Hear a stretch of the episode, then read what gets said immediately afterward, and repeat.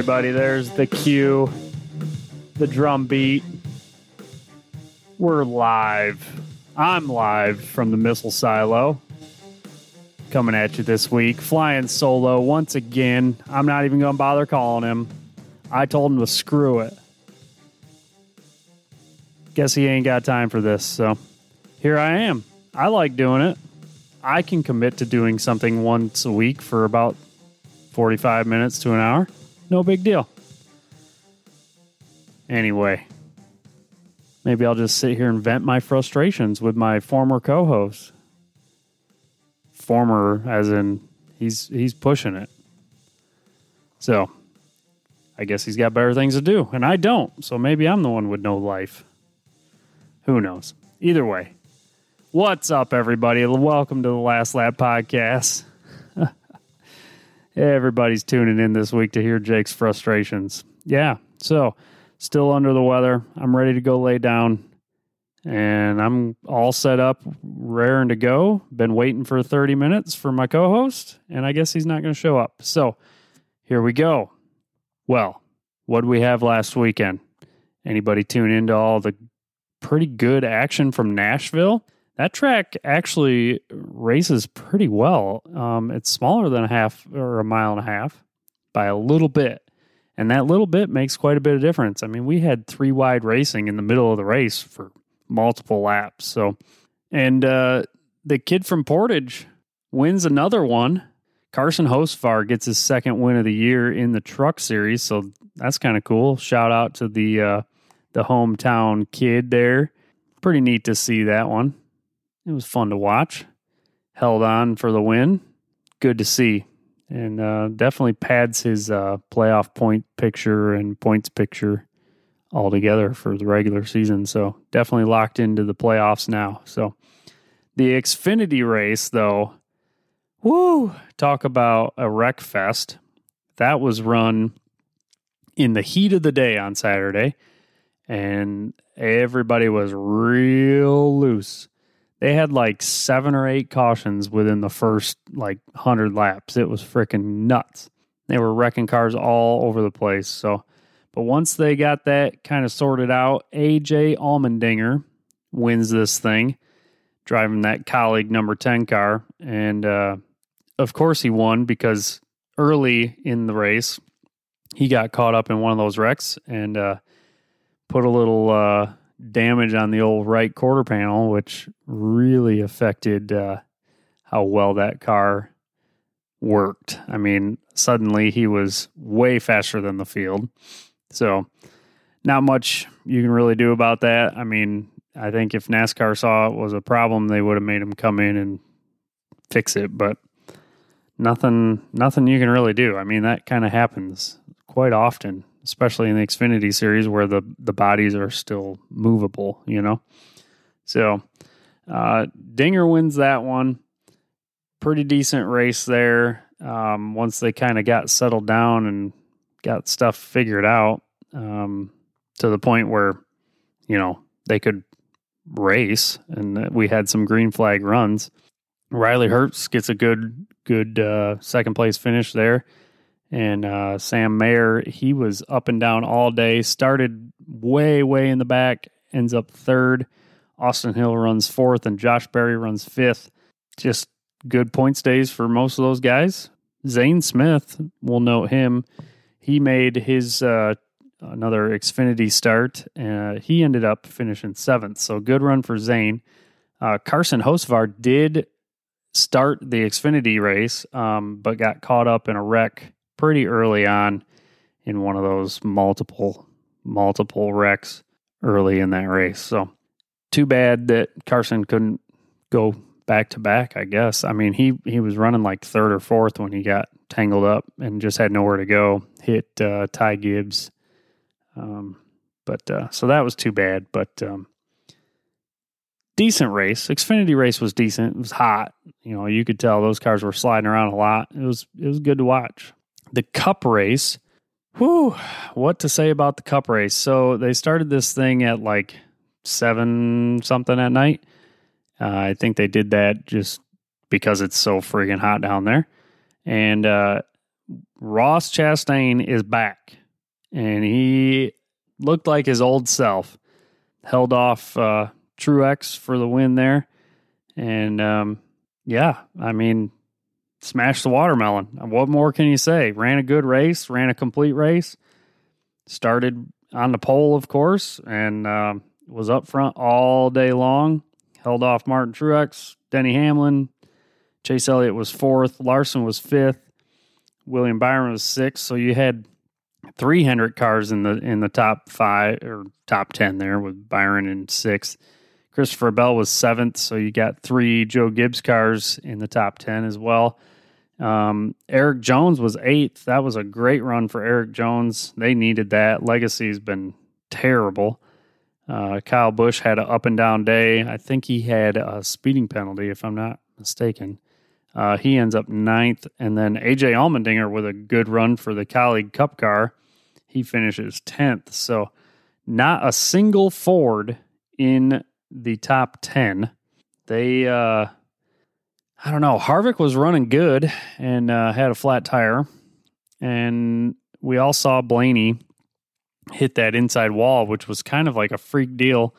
Found the one wall that didn't have safer barrier I'm sure we'll have safer barrier there next time we go, of course. But um, said it was the hardest hit he's ever taken, and I believe it. I mean, it didn't look like he was going super fast, but man, that thing folded right up on him. So that was uh, painful to watch that one.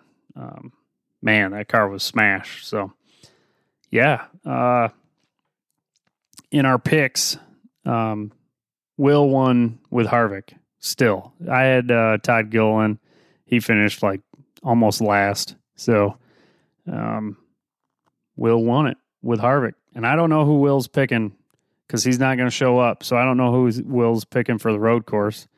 Uh, since he won, I got to pick uh, first anyway. And uh, it, we're, we're headed to Chicago. And they've been, NBC has been hyping this race up now like I think they talked more about Chicago than they did Nashville while they were at Nashville. Um, I mean, we're right downtown Chicago, and Chicago, you know, for me is only a few hour drive, really. Um, and uh, so I'm fairly familiar with Chicago, and I will admit that it is kind of cool that they are right downtown, like Grant Park right there. Lakeshore Drive, right there. Like it's pretty neat. I I'm kind of excited that they've pulled this off. I feel like I wasn't too thrilled about it like early in the year when they first kind of started talking about doing this. And uh now that I've kind of seen it and it's here, um I'm I'm kind of excited for it. Like it's pretty cool. I, I think if I was feeling better, I'd I'd consider going down there. But uh, yeah, still, uh, I got to be, uh, I'd rather be close to home currently, uh, unfortunately. But um, the uh, Chicago road course, so street course, not even really a road course. I mean, it's a street course, it's all 90 degree corners. Um, I'm sure it's going to be bumpy. Uh, I don't even know where to begin. Like, how do you predict this thing? Um, I would think AJ Allmendinger is going to have, you know, quite a bit of experience on the street course. We do have a couple of ringers per se coming in um, out of the supercar series. Shane Van Gisbergen, because I can't pronounce his last name. He is a Kiwi from New Zealand, drives the Red Bull car, three time supercar champ I honestly think out of all the guys that we get in that Project 91 car, I think Shane has got a pretty good shot of being very competitive. And uh, honestly, he's because I, I, I don't really want to use anybody else up. He's my pick this week. So um, I don't know who Will's picking. So I'm I'm going to take the automatic win. Um, and we've also got Jenson Button coming back. He, of course, most recently ran the Garage 56 deal in Le Mans. Um, but he is back in that 15 car with Rick Ware. So, of course, that car is prepared at Stewart-Haas. I would hope that it's fairly competitive. I think he's, you know, Jenson's going to have an edge on the whole street course thing too, um, just with his F1 street course experience. So, between those two guys coming in, I mean, we could have some pretty decent storylines come the end of this thing, or it could just go the way, you know, Kimi's ride went and Jenson's ride went at COTA or Jordan Taylor's ride win at COTA. Who knows? I mean, you everybody in that field is good enough to win at this point. So I would think, man, out of the cup drivers, boy, I think you're going to have to watch out for Chase Elliott, honestly. I mean, he is good. He's good around the road courses and the Roval and everywhere else. Um, I think you're going to have to look out for you know, Suarez, he would won Sonoma. Uh, Truex just won Sonoma. Like some of these guys that are, you know, more road course adept. But of course, I say that, and everybody runs good on the road courses now. So, I mean, it's just competitive. The car makes it really competitive. So, I think a major factor in this whole street course deal is how tight everything is going to be. Um, there's no runoffs. So, you know, they're either in the wall or on the track. So we could see a massive pile up at turn one. We could see a massive pile up at turn two. We could see a massive pile up at the next 10 turns. I mean, there's no saying. I think once they get spread out, there there probably won't be too much passing. Like I'm to I find it like it's to be kind of hard to pass. I really do. Um, just because these guys, you know, down drop a gear and disappear still. So, um, we'll see. We'll see what happens. I'm kind of looking forward to uh, to watching that. And of course, the Xfinity cars they run on Saturday, Saturday evening at like 5 p.m. Both races start a little later, which of course is like four o'clock Chicago time or whatever. Um, the Cup Series they they start at five thirty on Sunday, you know Eastern Standard Time. So, um, and of course I'm I'm it's it's still going to be hot. I mean, it could be you know 95 degrees down there in Chicago, especially right downtown. But it is the windy city. Hopefully, they get a little bit of a breeze off the uh, off the big water there. Um, but uh, I don't know. It's it's going to be a warm one, that's for sure. So hopefully the fans turn out. I really hope they have a good turnout. It looks like it's very festival esque. You know, they've got the concerts going on. Um, my man Charlie Crock is playing. Kind of wish I was going to see him. He's of course playing a bunch of dates here in Michigan. He's in Traverse City tonight.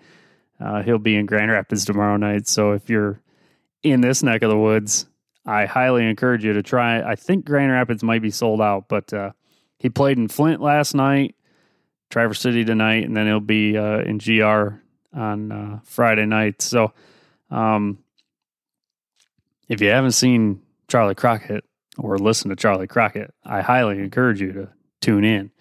But uh, they've also got like the Chainsmokers are playing down there in Chicago, which I couldn't name a single chain Chainsmokers song because I could care less. And Miranda Lambert, uh, she's playing. I couldn't name a current Miranda Lambert song either.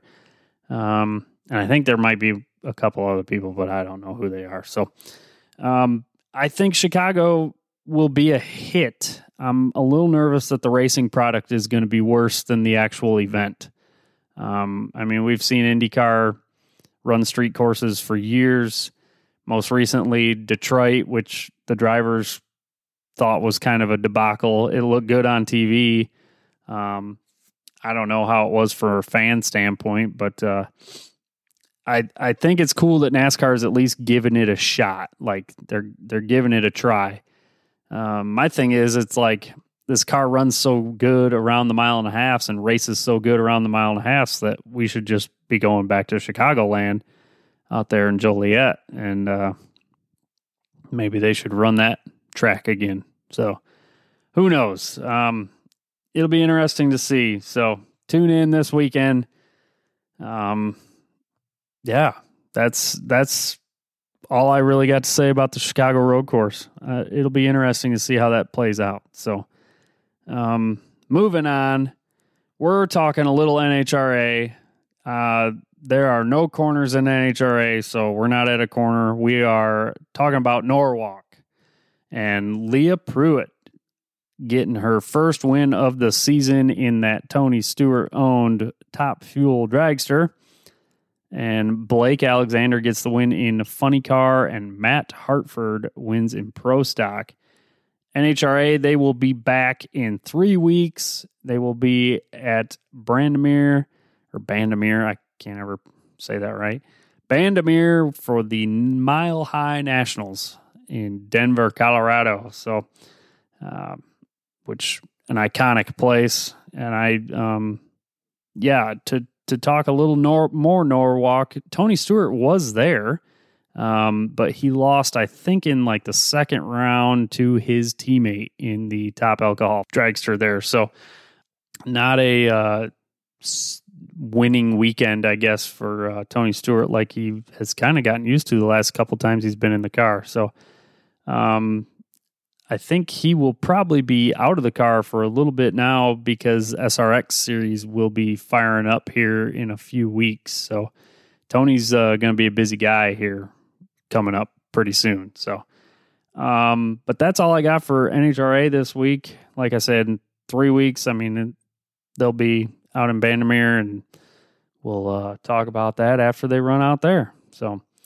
Moving on, this weekend also, we've got IndyCar. They are headed to Mid Ohio. We'll see if Alex Palou can continue his winning ways.